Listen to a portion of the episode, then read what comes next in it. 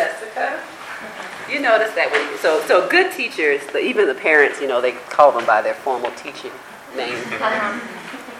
And uh, our our youngest daughter, Shiloh, is a very big fan of yours. and uh, I appreciate you very much. And um, she always felt very confident in your class and uh, creative. Hello. And her full plucky self was uh, given license and not suppressed. You know, sometimes that happens, right? Mm-hmm. Sometimes we don't always know what to do with kids who have, you know, a lot to say. and so I appreciate that you gave her room uh, to, to be who she is and who she's becoming. So thank you very much.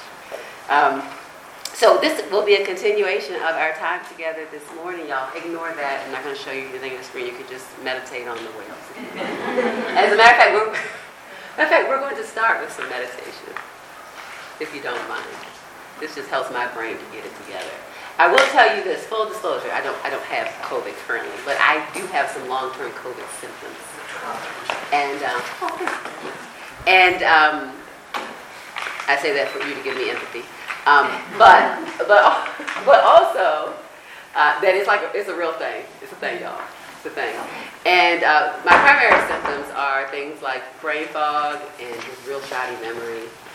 And, um, and it's, it's getting better. But it, it's like having a concussion. Any of you played sports and you had a concussion before. That's, that is what it feels like. Um, and so uh, my spiritual disciplines and my mental health disciplines have become really, really important to me like critical. um, and I'm not sure if I wasn't doing like an early, I do an early morning 6 a.m. prayer with a group of people around the country. If I wasn't doing that every day, I don't know what my brain would be like mush right now. Because prayer and meditation actually have all kinds of regenerative, reparative functions to um, our neurological system. And so, um, not only because God commands us to pray, right? Um, but also, there's there's some good science behind it. So, if you don't mind, I'd like to invite us in just to a moment of mindfulness meditation. This is also an academic best practice uh, in terms of pedagogy uh, that helps students reduce their their um, it helps them to, to be able to emotionally regulate, develop a stronger sense of self, be able to self-manage and self-soothe, increases their attention span in the classroom. Um, and so um, while, while you may not start your class with prayer, or maybe you do start classes with prayer, I would encourage you to start it with also meditation. Meditation.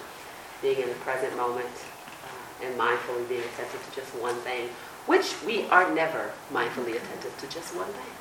So I invite you to that now with me. If you would, you can close your eyes.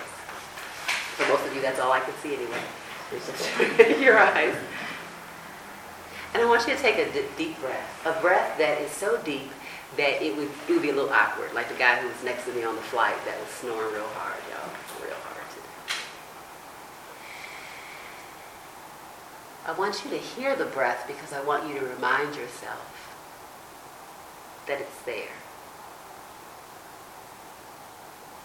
I want you to feel the breath. Maybe feel it in your lower abdomen. Feel it in your chest as it expands. Feel it in your shoulders as it lifts up and down. Maybe you can feel the breath moving through your nostrils.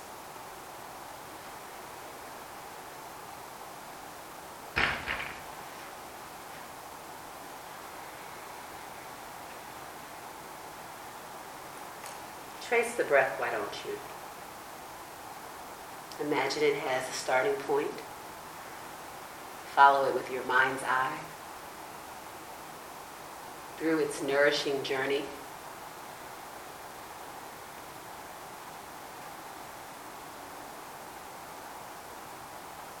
For some of us, it's helpful to think about adding some color. My favorite color is orange.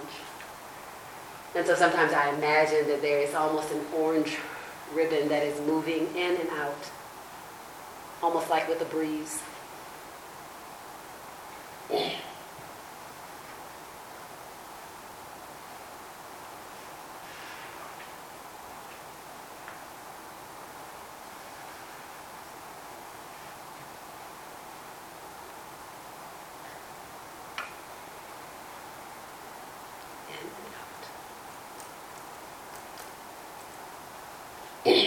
It's okay that while you're breathing, it's likely that some thoughts, some feelings, or some emotions may knock the front door or back door of your brain. It's okay. Could be a feeling or a sensation in your body, tension or tightness.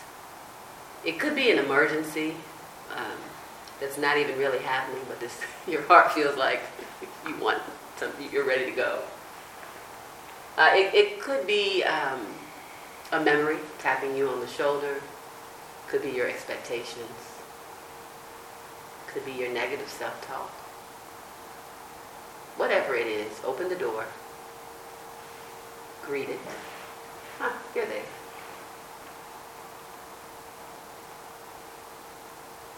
Let it know that you're doing something else at the moment and you'll get back to it.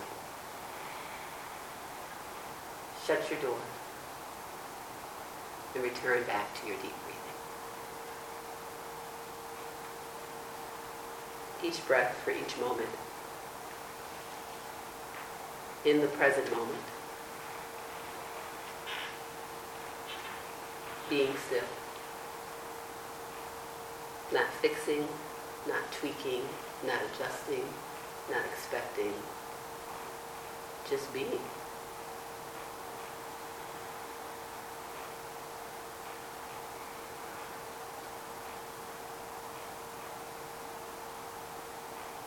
And in your brain, I ask you to receive these words as maybe a balm to your soul. The Lord is my shepherd. I lack nothing.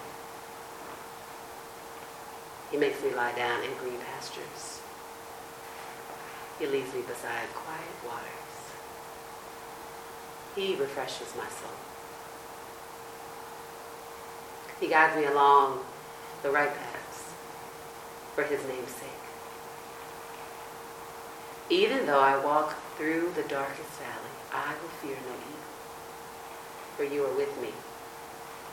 Your rod and your staff, they comfort me. You prepare a table before me in the presence of my enemies. You anoint my head with oil. My cup overflows. Surely, as sure as this present moment, your goodness and love will follow me all the days of my life and I will dwell in the house of the Lord forever. Deep breath in, slow breath out. Attend, attend, present moment. And I'll count you down from 10 to 1, and as we get closer to the number 1, I want you to start taking in the sounds and the feeling and the temperature of this room and you'll open your eyes at the one. Ten. Nine. Breathing in, breathing out. Seven. Six. Five.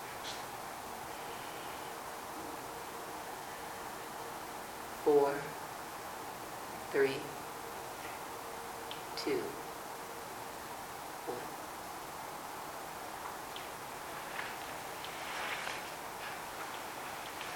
Welcome back. Welcome.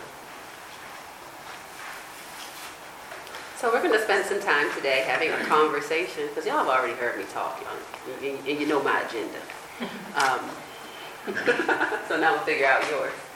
And um, but before we move into just some of the content, uh, why don't you tell me what that experience was like, and if you do any mindfulness meditation practices in your actual class? Not a trick question. You're going to talk today. what was that like? Hello. Um, I'm a yoga teacher as well. Yeah. So I was like, yeah, like, we're going to meditation. I was like, oh, yeah. Because very often um, within the Christian environment, like there's a lot of misunderstanding about meditation and yoga, and there's an assumption that it has to be been like a doorway into things other than Christianity. Oh. So I very much appreciated that because I'm a meditation. Um, and my kiddos, I teach first grade, and I have found it very effective when they are like, really emotional Mhm. to bring breath in. Yeah. And they like can't control their own breathing when they're crying, right? They're just heaving so hard. And so I'll just place my hand on their back and just, hey, I want you to try to breathe in Yeah. the entire time my hand goes up your back and breathe out the entire time it goes down. And then they can calm down so Mhm. much faster. And then they can actually express to me what's going on. So I found it to be incredibly effective with my first graders. Yeah. Yeah. I- Irene Kraegel, one of my old colleagues, has a book called The Mindful Christian. You should check it out. Uh, so the, the breath is the thing, is the God-given gift that unites us from being but dust into being humanity. It's literally what God gives to dust to make it human.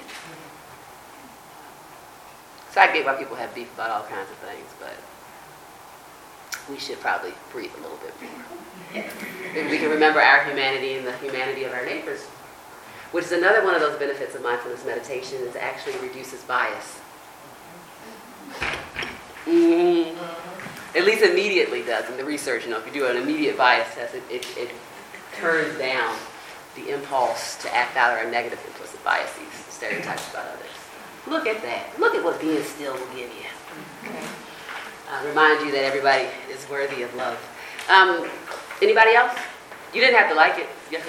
Um, so I'm actually, I do a lot of breathing, Yeah. and I've actually never done it with my students. And so, um, what it does for me, I want it, I want them to experience that as well. Yeah. So I think I'm just going to commit to, you know, the first few minutes, we're just going to breathe. yeah. Why do you think you've never done it before? I just haven't. Yeah. You know, I just haven't bridged the gap between Mm-hmm. my own personal practices and my classroom, Mm-hmm. and it helps me so much. So I'm like, why wouldn't I do that with my students? Yeah. It'll be good to find the language to understand it based on the point. what- What's your name? Annalise. Annalise? Mhm. But that Annalise just raised. So there are people who have all kinds of convictions about, and understandings, right? And so we want to be mindful and sensitive of what of the conversations that may come and how to how to best frame that so that it's an invitation and not an invitation to a fight, you know. Um, uh, we don't need any more fighting. um, anybody else? Anybody else didn't like it? Like was like, Christina, what are you doing with my time? It's precious. You could tell me. I know I'm in West Michigan where the culture is very nice, but um, which is not the same as kind, by the way. Nice and kind are the same thing. Go for it. I, I filled out that stuff and I didn't like it until you said, you're gonna have stuff knocking at the door, right? Because I just can't, like, I'm, I'm always an internal processor and it's going and it's going. Yeah. So when I think like, oh yeah, I'm gonna sit quiet for a minute, yeah, right, that's not gonna happen. Just to, to let it in, say, hey, just, you know, wait a minute. Yes. So I say that to people um, because, um, especially especially teacher types. Um, you know, teacher types aren't necessarily perfectionistic, but mm, uh, they can be very evaluative people and self-evaluative. It's not like they're all- they're just dishing out the grades; like they're grading themselves too. Um, and it's a group that I think needs a lot of self-compassion, you know, as is all the people. But and so I, I, I, remind people of that because if you're self-evaluative, you might think I'm not doing breathing right, like something's wrong with my breathing. I'm giving myself a bad grade in breathing. breathing. so I try to, I try to, I try to quickly get there to tell people that you're actually not giving yourself a grade. And how lovely is it to shape a classroom where people can be, to be and not think about the evaluative moment, which is a part of the, the process in, in many academic spaces. But um, it really is an invitation to build community with students, especially young students, and to build emotional self-regulation too. Okay, thank you for telling the truth, the whole truth. We can handle it. So um, I, I typically start from an appreciative vantage point. You know what I mean by that? Like, you know, what's the good stuff? What's the good stuff that's working out here, right? Um, at least I think I do. Um, I try to be positive. Um, but I want to actually start today as we have this conversation about um, the agenda of love in the midst of a polarized uh, context in the nation. And um, I want to start with what I think is underneath the polarization.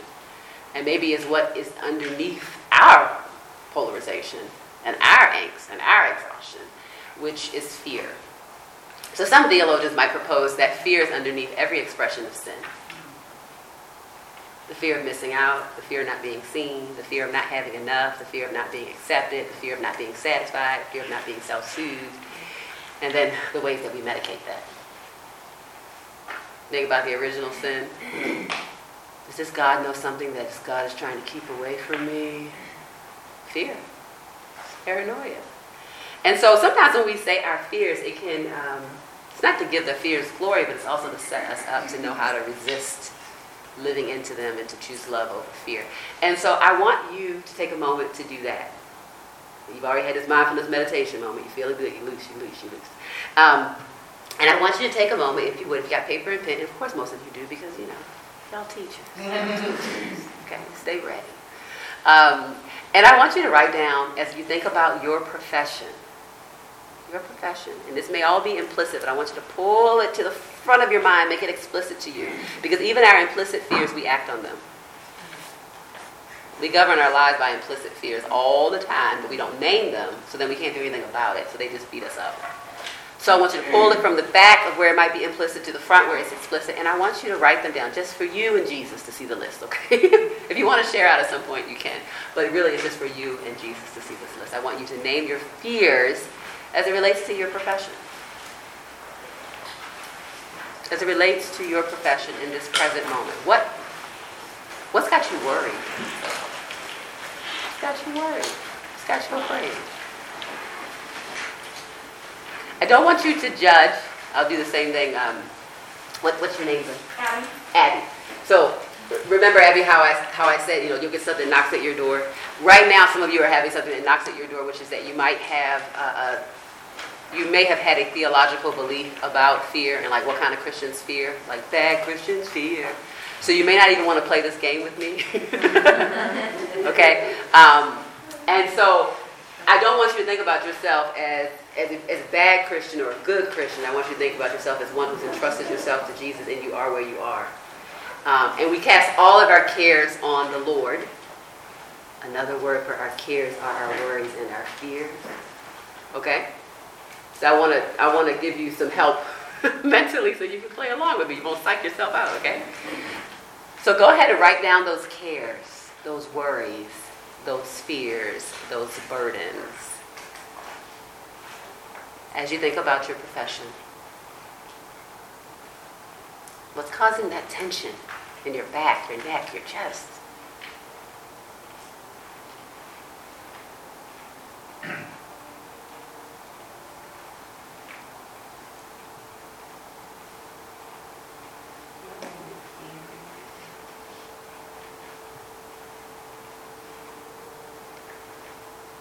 Polarization sometimes, as you're writing your list, you can listen in. Polarization sometimes is our attempt to tend to and respond to social fears. We're looking for something clear because we think that clarity will save us.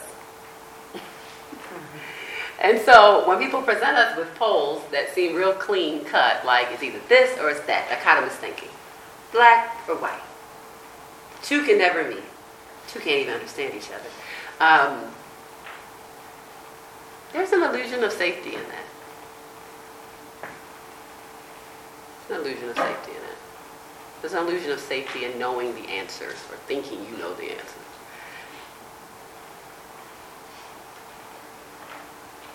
So, what is worrying you? What are your biggest worries as a teacher right now? And if you would, and I have a feeling somebody is willing to share. I believe it. They're in the room. Let's get three people. Go for it. So not having control over my classroom, teach middle school, um, not doing a good job or being good enough, uh, leading the kids in the wrong way or like to the wrong direction, wrong path and being able to get it all done and still have time for my family and myself. You have a lot of people are nodding their heads as you're talking. That resonates. Yes. What's your name? Kelsey, Kelsey. Go for it. teach high. All right. Um, of not being liked, of not having all the answers, of not being prepared, of not meeting the standards I set for myself, of not making a difference, of having the wrong impact. Kelsey, that sounds so heavy. I almost started to cry. I did. When you, the very first thing you said, it made me really sad. it did. It hit me. It hit me hard. I was like, oh, what a burden to carry about how other people think about us. Oh, it's a heavy burden. Yes. What's your name? Mark, Hey, Mark. that in um, speaking in my class, students, administrators, or parents will think I'm being political. And uh, You probably are, Mark. but, but, but, you, but you mean partisan? right, Okay. right, yes, They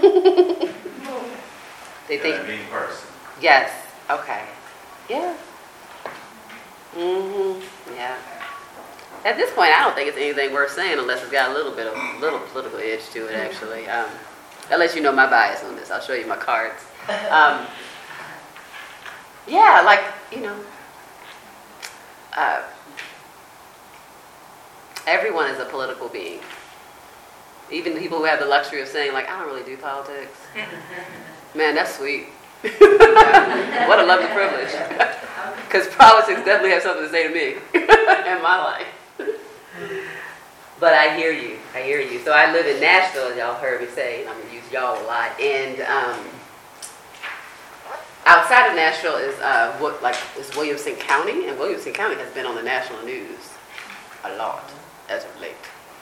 Uh, because whenever they want to show like parents at a town hall losing their minds, they go, to Williamson County, and uh, it's it's it's one of the most affluent counties in the country. Um, it's largely homogenous, so largely uh, white, uh, politically conservative, self-identified as Christian. I taught my first year Yeah. in Williamson County in Yeah, am, am I, do I got it right? Oh, 100%. Thank you. Right on, right on. Testify. I don't want to be a liar. I don't want to be a liar. Sometimes we can fall into being a liar. We don't even know it. I don't want to be a liar. Okay. Um, yeah, and so, woo wee, they are fired up down there. Fired up. Um, uh, to the point where we got we have people like chasing people to their cars. Kind of the point that you just raised. Um, history teachers, uh, English teachers, not not teaching books that would have been like you know best practice text because they say things about history which necessarily say something about the present that we don't want to hear. Um, that's hard. That's hard. That's hard. Okay. Anybody else? Yes, Miss Jessica. I would say, um, just the word like keeping kids safe in so many ways. So, like creating a safe space for their minds to be cultivated and for their, you know, their hearts to be felt, you know, and heard. But I think also in today's day and age, we'd be lying if we weren't trying to keep our kids safe and healthy too. Mm-hmm. You know, and all the things that come with that. Yeah. Um, When you when you when you say keeping a child safe, what what comes to your mind? What comes to other people's mind as, as teachers in the classroom? What are the safety things that just pop into your head? Yes. The first thing that came to my mind was preparing for, you know, a- an active shooter drill. Yes. Yes. And where do we hide? And where do we hide? That is frightening. That is frightening. Anybody else? Keeping kids safe, what comes to your mind? I think about like online stuff. Oh my goodness, it's wild out here on the, on the internet, y'all. My, my, my 15 year old keeps me hip. She, uh, she lets me know what's happening in the world of TikTok, and I'm so glad she at least talks to me about these things. Uh, although sometimes I'm like, I think you were telling me too much.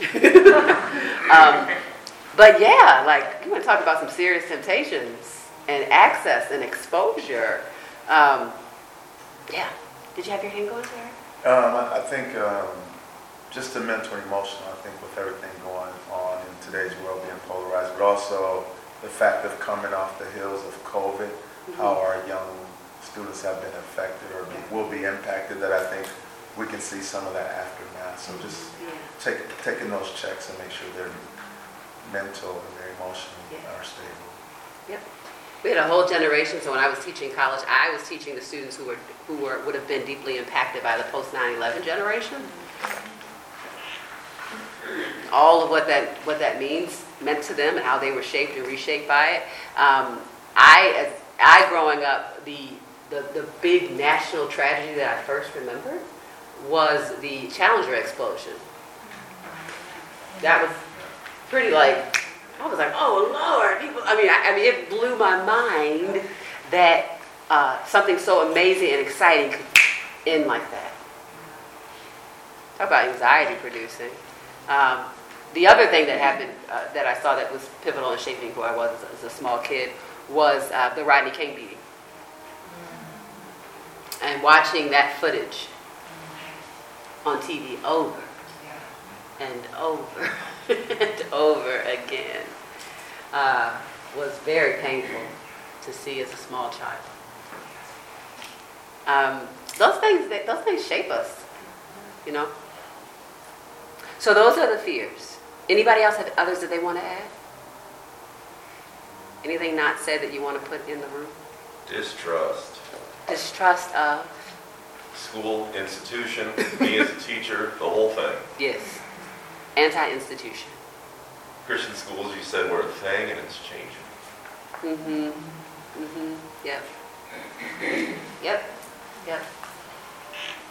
What does it mean to, to stand up before people and to know that you're working from a deficit of trust? It's not even that you're like trying to grow trust, but you're already in the negative when you first speak. Mm-hmm. What do you feel in the room right now?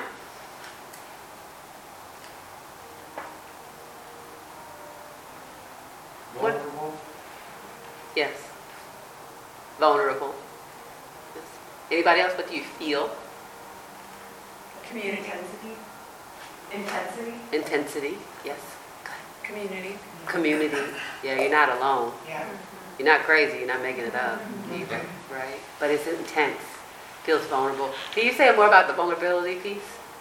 Oh, you- oh, it's almost like voices are being thrown with the Yeah. bats. Sorry. I'm like, who is Uh, talking?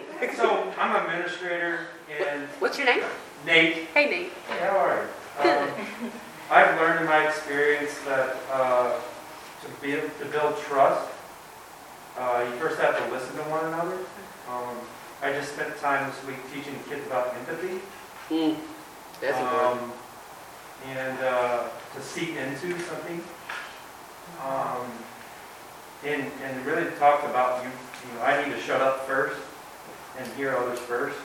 Um, Because then that builds trust, which is, as, uh, as a principal, really builds that community.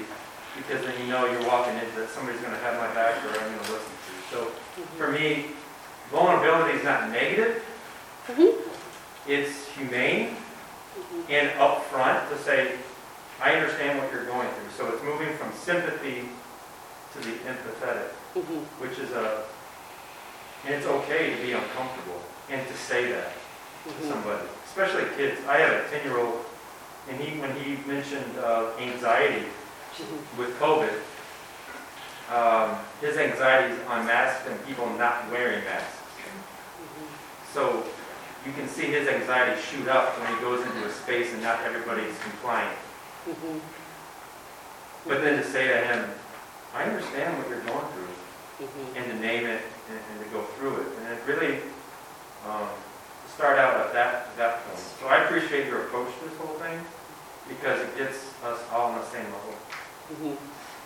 Thank you, Nate. Appreciate that. And I also appreciate your sensitivity towards your son. My, when I get out of the car, my youngest daughter is like, uh, "Where are you going without this mask?" She's on it. Whereas there are other people who are just the opposite. They're like, "What is happening? Like, enough, enough!" Right? So people could find themselves in very different places, right? Um, But I think the root of that, the heart of that is, I want to protect you. And this is what love looks like to me.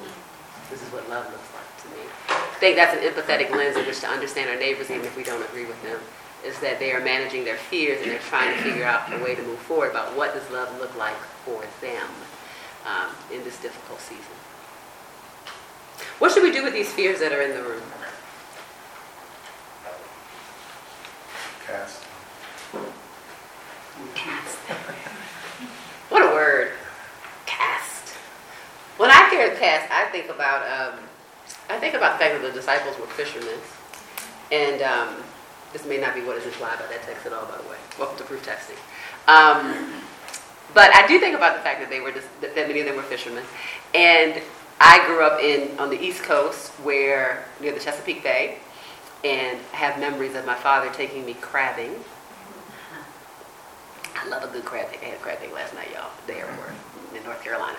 And anyway, and uh, throwing down that big old net, and you know, crabs getting in there. Very exciting if you're a little kid. Um, or just taking us out fishing.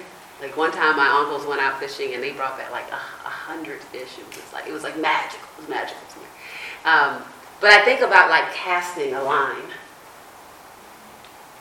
like like like. That's what I think about. Casting my care, and um, uh, my, my husband was talking about just uh, just last week about uh, we live in a neighborhood uh, subdivision that was being built as we moved into it over a year ago, and the addresses are a little off with Amazon, which means like every other day we get someone else someone else's stuff. We get somebody else's stuff. Somebody else's stuff comes to our house. Um, and, and there's some different attitudes in my neighborhood. Some people come and act, and act as if I took their stuff. I'm like, come on, y'all. Amazon brought here. Okay. They're like, you have my stuff. I'm like, I need to go outside my front door today. Um, but there are times when we get out there and we see the box, and it's for the house that's four doors down, five doors down. So we get the box, we walk it down the street, and we put it right in front of the house. And that's another image I have about what it means to cast my cares. Because I am, um, because I am in communion with Christ, because Christ has made an exchange of our yokes, and His is easy. Uh, every burden, every fear that I have, every trauma that I have, is not mine alone. It is Christ. And so those packages, when they come to me, I look at that address. I'm like, oh no, this belongs four doors down. this belongs at Jesus' door. So maybe the next time you try a mindfulness meditation activity on your own, and for those who already do it, maybe you can add that imagery to your thoughts as you take deep breaths. Imagine the box coming. Worries, burdens, uncertainties. It came to your door. It's there. And it's heavy. But imagine walking it down to the door of the one who has promised to handle it. Maybe you can do that even just for 30 seconds right now. Everything on your list in a box. Lift it up. Feel the weight in your hands. Play along, y'all. Y'all teachers, y'all make this all the time. Play along. Feel the weight. Walk it up, down. The one who can handle it. So we have to be really intentional about casting our cares, acknowledging our fears, saying them out loud. Because if we don't, they will govern us without us having any control about what to do next or how it's actually governing us. Go for it. And in terms of, of, of those fears, um, you just stated like first acknowledging those and, and being able to understand like this is a fear that I, I grapple with. Um, but after you acknowledge that fear, then are you saying we should move on and past that? Well, the fear part of it. Now, some pieces of it might be your work to do. Um, so, I mean, I, I, I usually when I come into places to speak, I'm, I'm usually speaking on issues of, of anti-racism.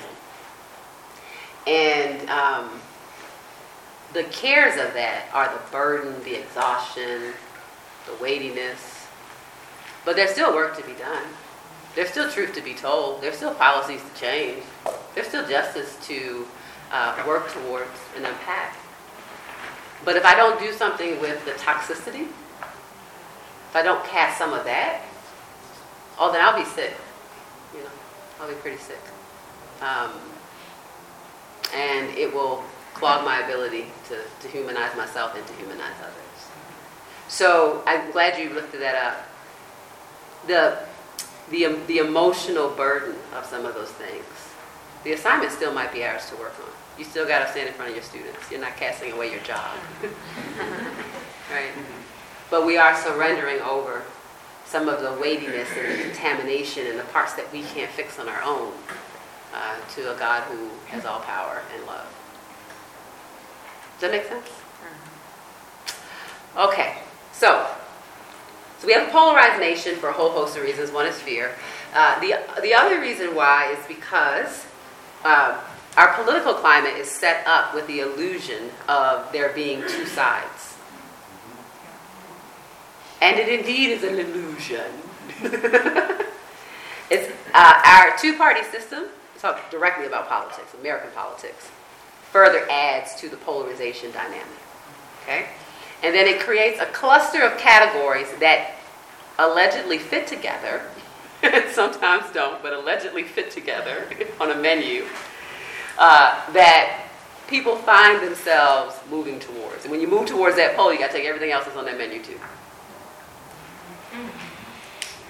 You just take it. It's kind of how we. It's kind of how we're rolling.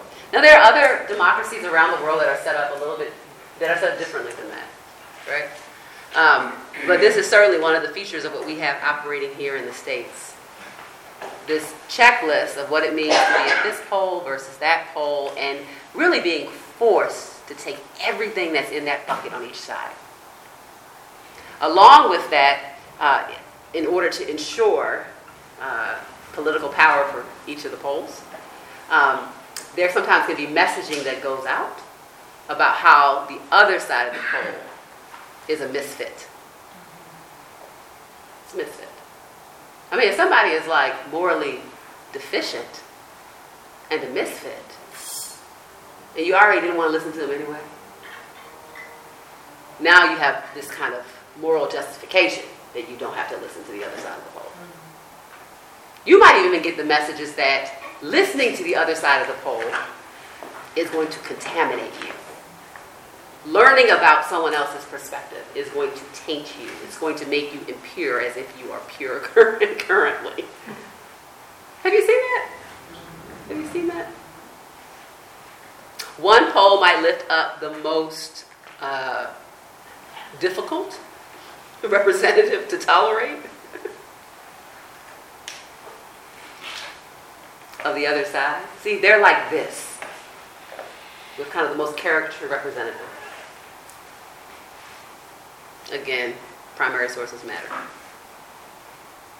And so, because our politics are polarized, our trauma and exhaustion and uncertainties claim for dichotomous thinking, black and white thinking, to feel safe, we're quite stuck. Quite stuck right now. We're stuck. To become unstuck, to go from polarization, from an intercultural standpoint, we have to move into what's called minimization. Some of y'all know about intercultural development inventory. But those of you who don't know, minimization doesn't mean like minimizing something that's a problem in this context. It means emphasizing what people have in common when they only see each other as enemies, enemies or opposites. Could you refer to that as a third space? Some people do. Some people think of it as transcendence or um, something that's not a pole but that's above it or outside of it. Some people do. I tend to have some, a little bit of hesitation because I don't think that it serves us to think of a third way that's kind of morally neutral. Because there are times when there are elements that are in those poles that we need to, with conviction, stand flat footed and say, yeah, that's true. or that's wrong. And so sometimes we can use a third way as to not, um, to almost be esoteric and aloof, like up here. The difficulty is in discernment. Um, we don't have discernment to figure out things that are obviously bad and obviously good. Anybody can do that. You don't need spiritual discernment to figure out something that's obviously bad and obviously good. Right?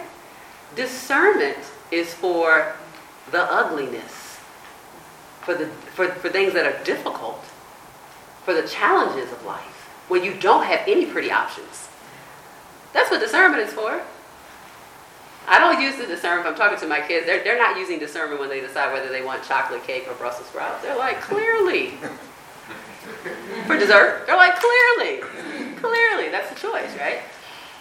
But our discernment, our spiritual discernment, is used when the choices are ugly, when the choices are hard, when they're thorny. And that is our cultural reality because of the fall. Our choices are thorny. The garden has thorns and thistles in it. Sometimes we make choices like it's super easy, and I'm like, that actually, it didn't feel so easy. There should be some a little bit more tension sometimes in the choices that we make, if our eyes are truly open. So we have to teach people the skills to see what we share in common and, and have shared humanity in order to turn down the temperature on polarization in order to turn down the temperature. Now, we don't live in minimization because we don't want to deny the complexities of people's realities, their stories, their differences. But we are so polarized as a nation, as a people, as a group, even amongst Christians, so polarized, even amongst believers, that we have to be reunited around our reconciling identity. What is it that unites us? What is it that becomes the apologetic distinction of Christians? And it's their capacity, well, this is what Scripture says, it's their capacity to love each other, not ignoring our differences, but with our differences. That's, our, that's what be our distinction. That's when Scripture says people will go, yeesh, who is their God? Who is their God?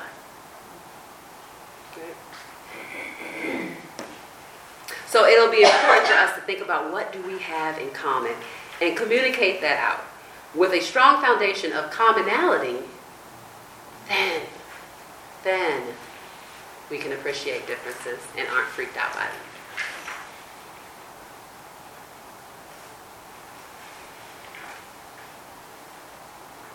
The Apostle Paul offers some wonderful lessons that I want to lay out to you all today, if you don't mind. You want to play along? Thank you.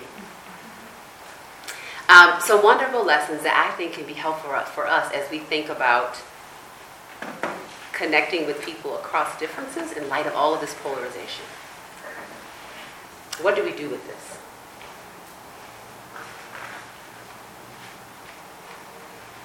So the Apostle Paul is the apostle to the Gentiles. Is the Apostle Paul Gentile? No. Jeepers, how did he get that job? I have empathy with Paul because I find myself sometimes in spaces where I'm like, one of us is not like the others. And, and a lot of times it's me. like, what's going on, Jesus? Um, the Apostle Paul is the apostle to the Gentiles to the Gentiles.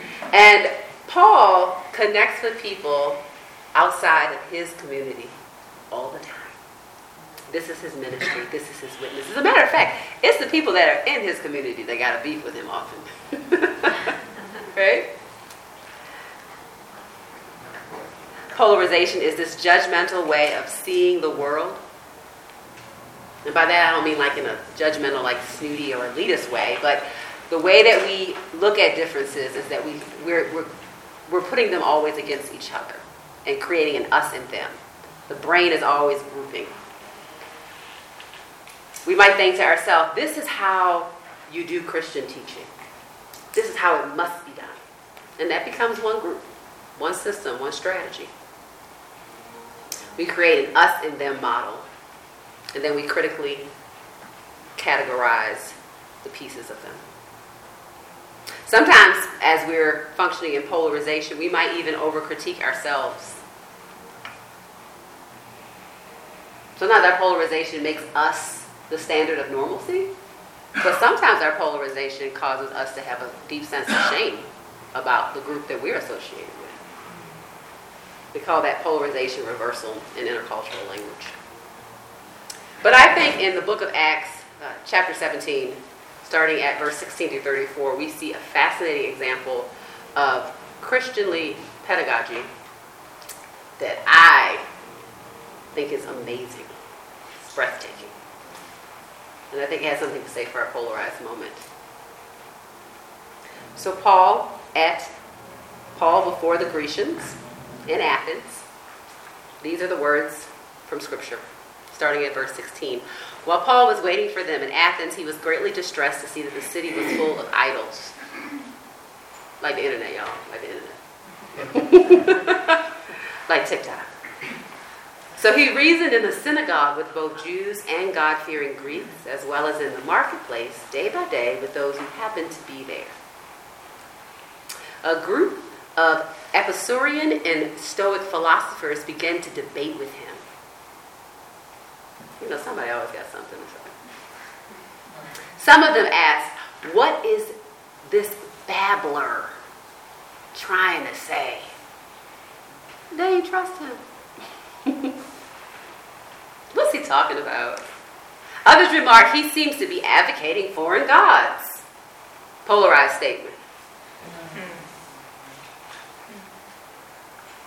They said this because Paul was preaching the good news about Jesus and the resurrection. And then they took him and brought him to a meeting of the Areopagus where they said to him, May we know what this new teaching is that you are presenting. This is fascinating. Because these are a group of unbelievers, by the standards of unbelievers, a group of pagans for sure, who give him the floor to explain what he really means. I wonder if Christians are giving other Christians the floor to explain what they really mean.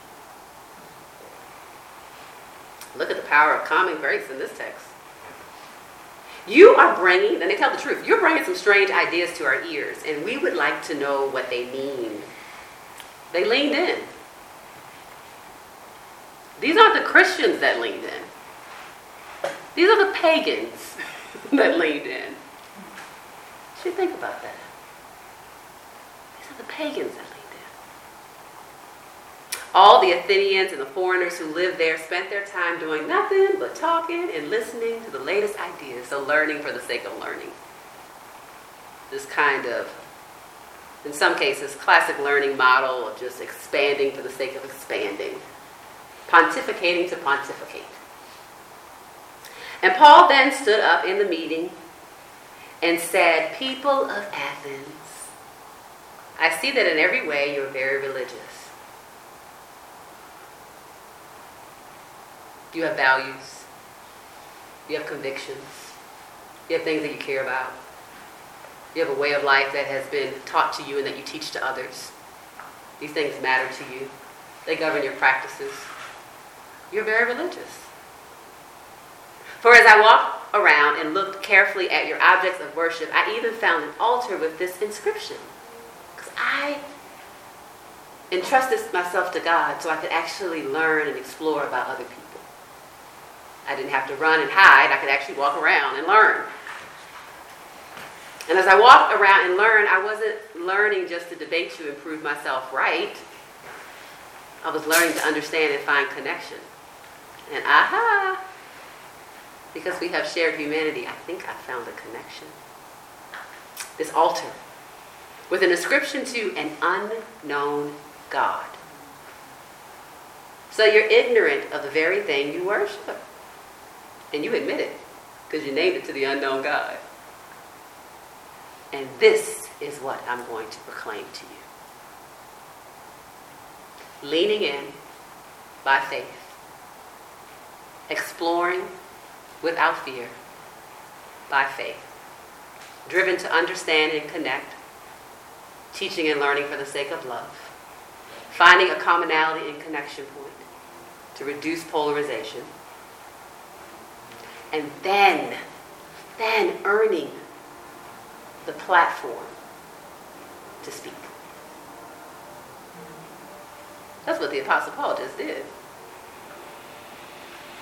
So now I'm going to proclaim something to you. And proclaim he does. He says, The God who made the world and everything in it is the Lord of heaven and earth, and does not live in temples built by human hands. I got news for you. And he's not served by human hands as if he needed anything. Standing on the rock that represented paganism, he says, This is wrong. And verse 25, and he is not served by human hands, and he is and he is needed, and as if he needed anything. God is self-sufficient. Rather, he himself gives everyone life and breath and everything else. That includes y'all. This God has something to say to people who don't believe this God. Verse 26 From one man he made all the nations that should inhabit the earth, the whole earth, and he marked out their appointed times in history and the boundaries of their lands. God did that. Whereas the pagan belief is that there are certain groups that are superior to other people, that their cultural identity makes them mini gods. White supremacy is an expression of paganism in America. Did you know that? It's a pagan religion. It's a parasite that's attached itself to even Christianity. Parades itself around, looking pious while reinforcing social caste systems. But Paul says, uh uh-uh. uh, there's not a human hierarchy. There's not one group better than another group. Because the truth is, we all got the same granddaddy and grandmama.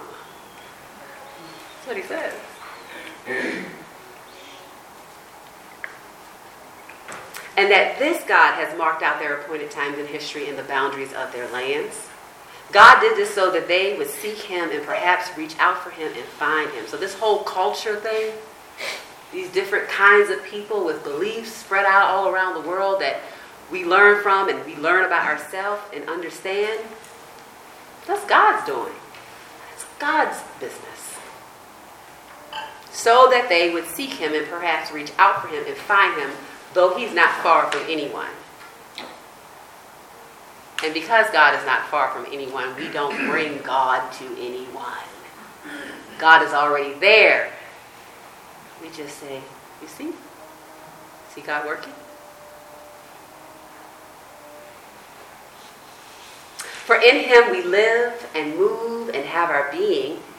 As some of your own poets have said, we are his offspring. Because I've been listening to you enough to look for the commonality, not for our differences, but for the commonalities that I can appreciate. Because I'm trying to develop and grow trust. And I'm trying to turn down the polarization so that you would hear me, so that I can earn this platform and then speak to you. Therefore, since we are God's offspring, we should not think that the divine being is like gold or silver or stone, an image made by human design and skill. In the past, God overlooked such ignorance, but now He commands all people everywhere to repent. Can't make a God in our own image. For He has set a day when He will judge the world with justice by the man He has appointed, and He has given proof of this to everyone by raising Him from the dead. He gets to the main idea, the agenda of the teaching Jesus. Jesus. And they had all kinds of feelings about this when they heard this. They had all kinds of feelings. As people will. When they heard about the resurrection of the dead, some of them sneered, but others said, We want to hear you again on this subject. And at that, Paul left the council. And some of the people became followers of Paul and they believed. That happens. Sometimes people get it. Among them was Dionysius, a member of the Areopagus, also a woman named Damaris, and a number of others. A number of others. That big rock that they stood on top of, that figure from Greek mythology, it was a rocky hill below the Pantheon, the large pagan temple whose ruins had become the symbol of Athens during that day. Imagine teaching, teaching in the center of paganism. Well, that's what Paul did. That is what he did. Taught in the center of it and did not run from the realities of that day, but used it, used it to proclaim the truth. God's grace and God's common grace is amazing. Even God's common grace is amazing. And when we hear stories like this, and we see the expertise of teaching from the Apostle Paul, I hope that it turns down some of our fear. That even in the conditions of paganism and polarization, even in the conditions of nationalism and idolatry, even under these conditions, we can seek to find our shared humanity, tell the whole truth, and earn the platform to do it. And because we don't measure our success by guaranteed outcomes, but by faithfulness to the means, some people will get it, and some people won't. It's really not our business. Remember how, Kelsey, you talked about uh, that fear of you wanting to be liked by the students? Some of them are going to love you. Like I can guarantee this. Some of them won't. That's their business. That's their business. When we are able to learn that the ultimate teacher, the ultimate teacher is Christ, it can free us up to turn down some of that fear, some of that anxiety that controls us, some of that fear that's governing us that we haven't even named yet. We can entrust ourselves to Christ. We don't have to fear what's happening in the moment. We can mine it for resources to be used as a catalyst, as stepping stones to earn the trust to say what is true. Thank you.